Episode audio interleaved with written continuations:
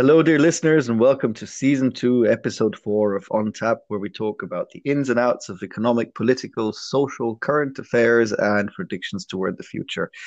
We've decided to look at a couple of themes related to a democratization, the grassroots movements, and essentially bottom up disruption, similar to um, well the podcast we've done before on Bitcoin. I'm here as always with Joachim Marnitz. Hi, Joe. Hello there. Um, and looking forward to us talking about specifically this time financial bottom up disruption, the GameStop changer. Um, so, yeah, story of the last weeks, controversial, interesting, and tied to, well, some people would say a lot of democratic hope, but it's really controversial even to use that word, uh, as you will be telling us, Joe. So, what's the deal with GameStop? What happened there? Um, okay, so the GameStop story is essentially the story of a few hedge funds, especially Melvin Capital, which will be important in this story, uh, shorting a stock named GameStop. And GameStop is essentially a well, it was a seemingly failing brick and mortar mortar console video game joint. Um, so essentially, the idea here is that they're running on an on an outdated business model, and so Melvin Capital and a few others thought that it's worth shorting it. Um, now, a few users on on a subreddit called uh, Wall Street Bets, so it's a Reddit reddit.com has a few subreddits and one of them is wall street bets. They figured out that essentially gamestop was undervalued if you look at certain factors such as cash cash on hand. So while so they disagreed with the notion that they're that they should be shorted and rather they thought they should actually be bought. And um, further research into all of that on, on their part showed that the stock appeared to be overshorted. so that means a the, the hedge funds were short more stocks than they were actually in fact that than were in fact available to trade which is called the float and this always gives you an op- opportunity to attempt a short squeeze which basically usually this is something that only hedge funds do so what you do in a short squeeze is essentially you you you buy up stock and therefore you you put the people who are short your stock in a bad position because uh, they have to buy back the stock at some later point in time. And the higher the price the bigger the loss because i mean originally the idea was of course to make money but they only make money if the price goes down. If it goes up they lo- stand to lose a lot of money. Mm, and it's it's quite it's quite rare i understand because it's also very difficult to to implement yeah it's very very difficult to execute. That's that's the main problem here. But it can be really profitable of course if if it happens. So the thing is that that can occur if if there's a lot of people buying the stock that is uh, shorted uh, that forces the short sellers at some point when when they're short con- when when the contracts become due it forces them to buy the stock at any price. So that's called a margin call at some mm. point that can happen. And then they have just have to buy it because they need to deliver their shares. And then in theory the the price can go up to infinity. So that's so really that's, cornering them huh? Yeah exactly. Uh-huh. it's, it's, a way of cornering the market. So it was quite clever to figure that out on, on behalf of that subreddit. And uh, well what happened is that the price actually shot up shot up quite dramatically in the last few days of january. Uh, roughly into the $400 range where and, and just to give some perspective it started out at something like $14 when it was when it was heavily shorted. So yeah a huge price jump. And of course you can argue that was not the true value of the stock at the time. But uh, yeah people overlook that the true value of the stock in that moment is determined by other factors because there's a short squeeze going on. Yeah and just and just to to clarify quickly, so also if you start having to sell it to buy back the stock, that also increases the price in itself, correct? So yeah, of course, because it's it's more people buying the stock. That's why why it's mm-hmm. sort of the price runs away from you, and that's that's what a short squeeze. Basic, basic economics with uh, with demand, more uh, the price goes higher. Yeah. Mm-hmm. so, but that's of course when when some funny stuff started happening, um, uh, which sort of feeds into the bottom up and and top down narrative that we're trying to explore here. Um, just as the squeeze pressure was tightening, um, there were the, the most important uh, trading app, which is called Robinhood, uh, suspended trading on GME uh, on the stock, um, and then actually restricted buying to to only so each person could only buy a few shares at a time. Like some people could only buy two shares, which is laughably uh, laughably small amount. And yeah, in the end, sort of the whole short squeeze seems to have fizzled out as a result, um, because uh, then the price started dropping again. Now, the Robinhood app is is an important thing because it's uh, it's very it was very popular because because it's very cheap, so it doesn't really charge you anything for using it, and hence it became really popular for retail traders like the folks on on on Reddit. Sorry, retail traders, just very quickly. Retail traders are people like you and me, not just normal folks who buy stock. Well. Okay, well, well, this all very sounds very much like the TV show Billions. Uh, as I, as you know, one of uh, our favorite shows, yours and mine. Um, any well, boy, to that? Do I have a story for you there? okay, so we, as I mentioned, most of the shorting, most of the shorting was done by Melvin Capital, and because they essentially got royally screwed by by the by the initial action already by the jump to the first few hundred dollars and so they had to be bailed out actually. And now one of the hedge funds, there was I think a couple of them that that lent them some money, so essentially bailing them out, even though they later said it was an investment. Um, they the, one of them was Point Seventy Two Asset Management, and this this one belongs to a certain Steve Cohen, and well, uh, Steve Cohen is is strongly rumored to be the to be the guy that Axelrod out of Billions is modeled on, essentially. Hmm. So that's your connection to to the real world with Billions. I would say interesting fact of the day that there are about a hundred interesting facts in there. yeah, a lot of a lot of things in his biography line up pretty neatly with what happens in Billions. So it's quite interesting to look into. But of course, that's a that's a sidebar. Right. Um, so the thing is with the Robinhood app is, yeah, basically it, it, killed the whole momentum, and then the price started dropping again. Uh-huh. And it sort of dropped and dropped and dropped over the days and months because I mean, if, of course, it, it kills this whole crowdfunded narr- uh, not narrative, the whole crowdfunded effort because it's it's it kind of relies on people keeping up the pressure, and then as people see their money evaporate that they just recently gained, they they try to sell the, a lot of them at least try to sell the stock, of course. Uh, and, and, that's the thing. I mean, what was restricted was only the buying was restricted, not the selling. So that was a bit fishy. Yeah, that right does sound. But they, they did get a lot of criticism for it. And uh, is, is is it is it true to say that they are no longer a viable economic actor? Yeah, I mean, there's there's there's two things here that I would like to answer to. Um, mm-hmm. I mean, yeah, they probably ruined their whole business. I think. I mean, but the thing is, it's a bit unfair to say that that they ruined their business on purpose or something like that, because uh, essentially, I think they were at the end of the day they were forced to do what they had to do because they simply the thing is they they didn't have enough collateral essentially to to finance all of this I mean, the thing is, their business model wasn't meant to to accommodate a, a short squeeze like that, and all of a sudden, their whole risk profile went up probably tenfold or something like that, and essentially meaning they they needed a lot more capital than they actually had.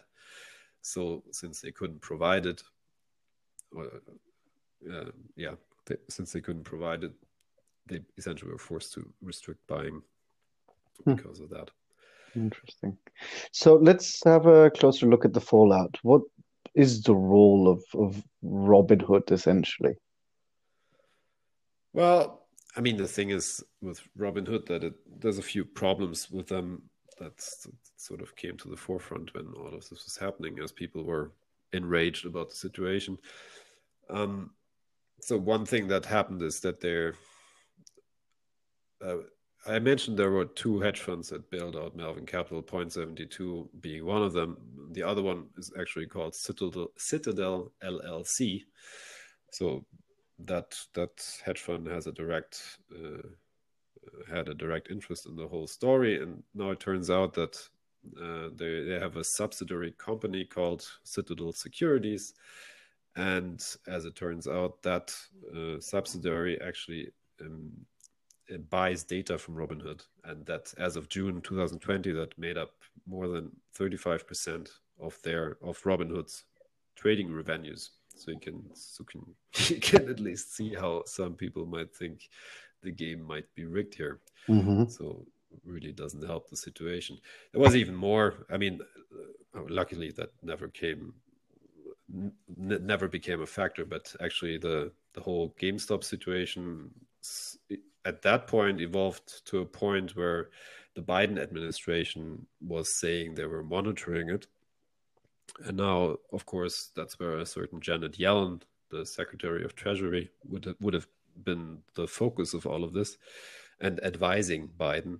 And the problem here is that she, in the past, has accepted more than 800,000 in speaking fees from exactly the Citadel hedge fund. So you can you can see how there is an obvious conflict of interest and how they just open themselves up for lines of attack and, and how even if, if ultimately I think Robinhood's problems were real and not manufactured. Uh, but yeah, I mean you can but things like that just make you make you think, right? So luckily it didn't come to any of that eventually. that Janet Yellen did not play a factor, but but you can see how people think the game is rigged. No, absolutely. Um, and you and I, we were thinking about looking at two two narratives. Uh, one the grassroots, and one the institutional. Um, you want to give us a, a bit of an idea about what you meant with that? Yeah, I mean, I've sort of lined out a bit of the the grassroots narrative. Would be that, yeah, the little guy gets screwed over by the big guy essentially, and doesn't have to pay for the consequences and gets protected more more than anything else, which also became apparent in the way that, uh, for example, the media is initially at least covered the story, mostly this being CNBC, uh, their business network, um, because they what they said, uh, and that's sort of representative for the institutional narrative that was also pushed by by a few of the hedge fund managers, is that Wall Street bets attempted market manipulation and engaged in insider trading, and that the whole thing is a danger for the economy, and that it basically that uh, unsophisticated investors, as they call it, uh, yeah, would be would be basically endangering themselves as well. Now, to sort of dissect that narrative, there's a few. I think there is a valid point in there, and there is some, well, not really dumb points, but you know, uh, fishy points, you could say.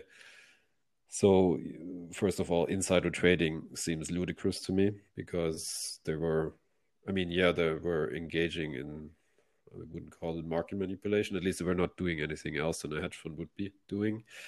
Uh, but if anything, then this would be outsider trading because they were just discussing it on a public internet forum. So, I mean, how how more transparent can you get? Um, yeah, I don't agree that it was market manipulation. Now, what people have to know in this regard that that hedge funds actually um, they they have uh, so-called wine dinners in the Hamptons, which is the fancy part of of as it's, it's on Long Island and close to New York. It's a pretty nice nice rural area actually. So where where a lot of rich people live, and they often have wine dinners there where they discuss uh, uh, yeah, basically discuss what stocks to buy. So if that is legal, then what Reddit did should not be illegal, I think. um, especially because they're also dealing the the Reddit crowd are actually dealing with sort of a prisoner's dilemma problem here, which I outlined earlier. That if if if the price drops, then it might be uh, individually you might think it's better to sell now, even though it's in everyone's best interest not to sell. But yeah. So it's actually more difficult for them to to orchestrate anything. Whereas uh, it's quite easy with a few people uh, in a uh, in, during the course of a wine dinner. I would argue. Now the the other argument was danger for the economy, and I think that was indeed or is indeed maybe still the case because you can argue who's responsible for that, but an event like this can act as a catalyst that causes a liquidity crunch, and suddenly the money has to rush someplace, and it's essentially missing somewhere else, and out of all of that, a huge, a huge economic crisis can can occur essentially. But I mean, it, it didn't play out that way, so it's it's sort of a moot point. But it's actually true that it could happen, but then I would also argue it's not necessarily the the little guy's fault in that case, but it's rather because uh, generally markets are tolerating how how hedge funds behave. I, I gotta ask. Have... I, I, gotta ask though be, before you go on because I'm sure this is stuck in everybody's mind, just like mine, ignoring everything else that you said. Have you been to the Hamptons? Yes, I have. you have been to the Hamptons. Okay, great. I'll this was to... actually, in, yeah, that was pretty much exactly when Fukushima was going on. That's when I went. did you remember it because you were at the Hamptons or because of Fukushima? No, the Hamptons was really nice, but uh, there was two events happening at that time that were really stuck in my memory, and one was Fukushima, and the other one was uh, they were just invading Libya at the time. All right, okay. Yeah. Whilst everyone was sipping wine at the Hamptons, including you, that's what's happening in the world. Great to know. I was great. sipping a margarita, but oh, yeah, even better. Otherwise, even better. correct. Sorry, just had to ask. I was very curious, uh, but also uh, was was was super curious about the uh, the prisoners dilemma comment that you made. Um, sorry that I'm jumping back a little bit because you were talking about the future for the economy, but uh, this is this is something a lot of publications have been crying foul about, and I'm sure we're going to go into that a little bit more later. Uh, in terms of the fallout it has, but there are a lot of publications, probably also those that are a bit closer to the traditional financial institutions, or what one would maybe call the institutional narrative, that hedge funds were cornered, unfairly cornered. Uh, not asking about your opinion, but doesn't, uh, but more about your knowledge uh, rather than, as I said, your opinion or your perspective. But doesn't that isn't that the same argument that people would use against um, a hedge fund? Don't they feel cornered when, um, I mean, legally or illegally, um, prices are driven down? Who uh, does who feel cornered? Would be the question here. No, no. Um, well, the the companies which are being shorted. Yeah, I mean, sure. I mean, it, it is a business practice to to sort of uh, drive their price down and then scoop them up on the cheap, and then make money both ways on the way up, uh, on the way down, and on the way up. Mm-hmm. So yeah, or hedging your bet. I mean, yeah, yeah. In the end, I would say this is just a healthy market correction because they the thing is, the hedge funds are. I mean, I think they they've gotten used to to being able to do this basically at will with no opposition, and and they overplayed their hand there. And some clever people on Reddit figured out that you can actually exploit that situation financially. So to me, that speaks to a healthy market, if you ask me. Mm-hmm. Okay, interesting. I mean, it's nothing else that hedge funds do between. It's a game that hedge funds play among themselves as well sometimes. So I see. Yeah. All right. And so you don't really see as much the danger for the economy?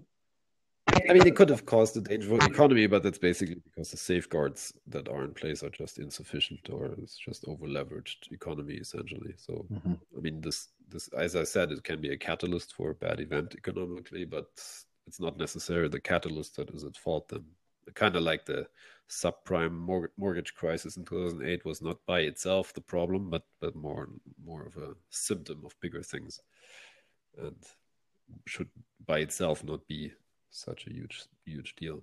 Mm. If it ends up being a huge deal, then other things have gone wrong before that. That should have been addressed. Hmm. Okay having talked a little bit about the media, danger for the economy, and of course uh, within the context of the two narratives. Um, so, what, what's what's the aftermath going to be? What are we looking at when it comes to financial grassroots side of things? Um, essentially, what we wanted to focus on the bottom up approach. So, I think there's a there's a few things, a few threats. So for one thing, the GME story is actually still going on. Uh, there was a second wave just the last two weeks, and the price, but essentially the price went down to something like forty five dollars, so quite quite quite a bit lower from the all time high. But uh, in recent days, it picked up again, and it went up to I think right now it stands around something like two hundred and ten dollars, which which is still amazingly expensive for a stock like that. So who's who's uh, who's driving the price up? Who's uh, buying? Still Wall Street Reddit, uh, still Wall Street Bets, the, the subreddit. I mean, you can you can go there. You can you can look at their threads. It's really quite interesting. So they still they still think that there's a over uh, there's too much shorting going on and they're still trying to exploit the situation. I think they might very well still succeed. So this time it's not just also the first time around, but this time the the focus is more on not just the short squeeze, but also the gamma squeeze. I won't go into details here. Everyone can look it up. It's it's a bit complicated, but it, it involves options buying as well. So essentially, if you buy a lot of options um, that gain in value as the price gains in value, that's when you also force options traders to buy more of the stock, which in turn accelerates the short squeeze. And just very so this... sorry, just very quickly, options for everyone. They're they're not actually uh, the purchase of stock, but just the right to purchase the stock. Exactly, it's the it's the right, but not the obligation to buy a stock. So you know, if you buy an option, you can exercise it or you cannot exercise it. That's your choice. Mm-hmm. You will exercise it, of course, if you if it's financially profitable, essentially. Mm-hmm. Yeah, so we're not done with that story. Uh, also because a lot of people moved on from Robinhood and and went to different platforms, and now they might have a longer staying power when it comes to executing a short squeeze. So it just went down a bit again the last two days, I think, but it's still in, in very high territory, and the last word, yeah, has not been spoken regarding this one. So we can still see how traditional financial markets will be shaped uh, as, as, a grassroots thing, essentially. But also, this will probably not be the last episode. I think there will be more opportunities like that, and probably also more, more exploits of those opportunities by by essentially crowd-funded hedge funds, if you will. And that includes on tap episodes, of course. Sorry, go on. Yes, of course. how much GME did you buy? yeah. Um, but I think there's a deeper, deeper thing here. And I think the whole GME story showed us that decentral, decentralization is actually something that is sorely needed because a lot of the the uh, the fishy things that happened that simply could not have happened on a uh, on a blockchain based type of exchange or, or stock trading market. So to explain that a little. Um, when you buy a Bitcoin, you actually own the Bitcoin if you have the private key. Now, what people actually do not know about stocks, for example, is that when you buy a stock, you actually do not owe uh, you don't you do not own the stock. You what you're getting is is essentially a IOU from the stockbroker they they themselves don't own the stock either, but they also have an IOU with with another firm, usually something like a clearinghouse, and stuff like that. So uh, what happens here is that when you you kind of own the stock, of course, you, at least you own the right to have the stock, but they can and what they often do is sort of lend the stock away and and sort of do do different business with that stock. That could not happen with a Bitcoin, of course, unless you lent it out yourself. So yeah, on a blockchain Bitcoin environment, in a blockchain Bitcoin environment, brokerages could not stop you from trading. And also, trading does not stop. So, there is no halting of trading like happened with GME all the time. And yeah, that just doesn't happen because it doesn't need to happen. Trading runs 24 7. And of, also, settlement happens in minutes and not days. So the problem with, with stocks is that a lot of the settlements only occurs two, three days later, which actually can cause a lot of problems when, when a company gets taken over, for example, because you don't really know until two or three days after the fact what actually happened. And it might very well be that a stock you bought you did actually did not get because turns out the settlement process figures out that it wasn't possible to buy that stock for some reason. But so is is it is it a, a possible to add? Uh, and I, I presume uh, this is a rhetorical question. It's possible to add layers of value on Bitcoin just as it is in in financial markets or stocks, right? So, I mean, you can sell an insurance on a Bitcoin if you'd like to, and then resell that insurance, which is essentially how much of the financial system works and why the argument from before on uh, the danger for the economy, because the value is blown out of proportion.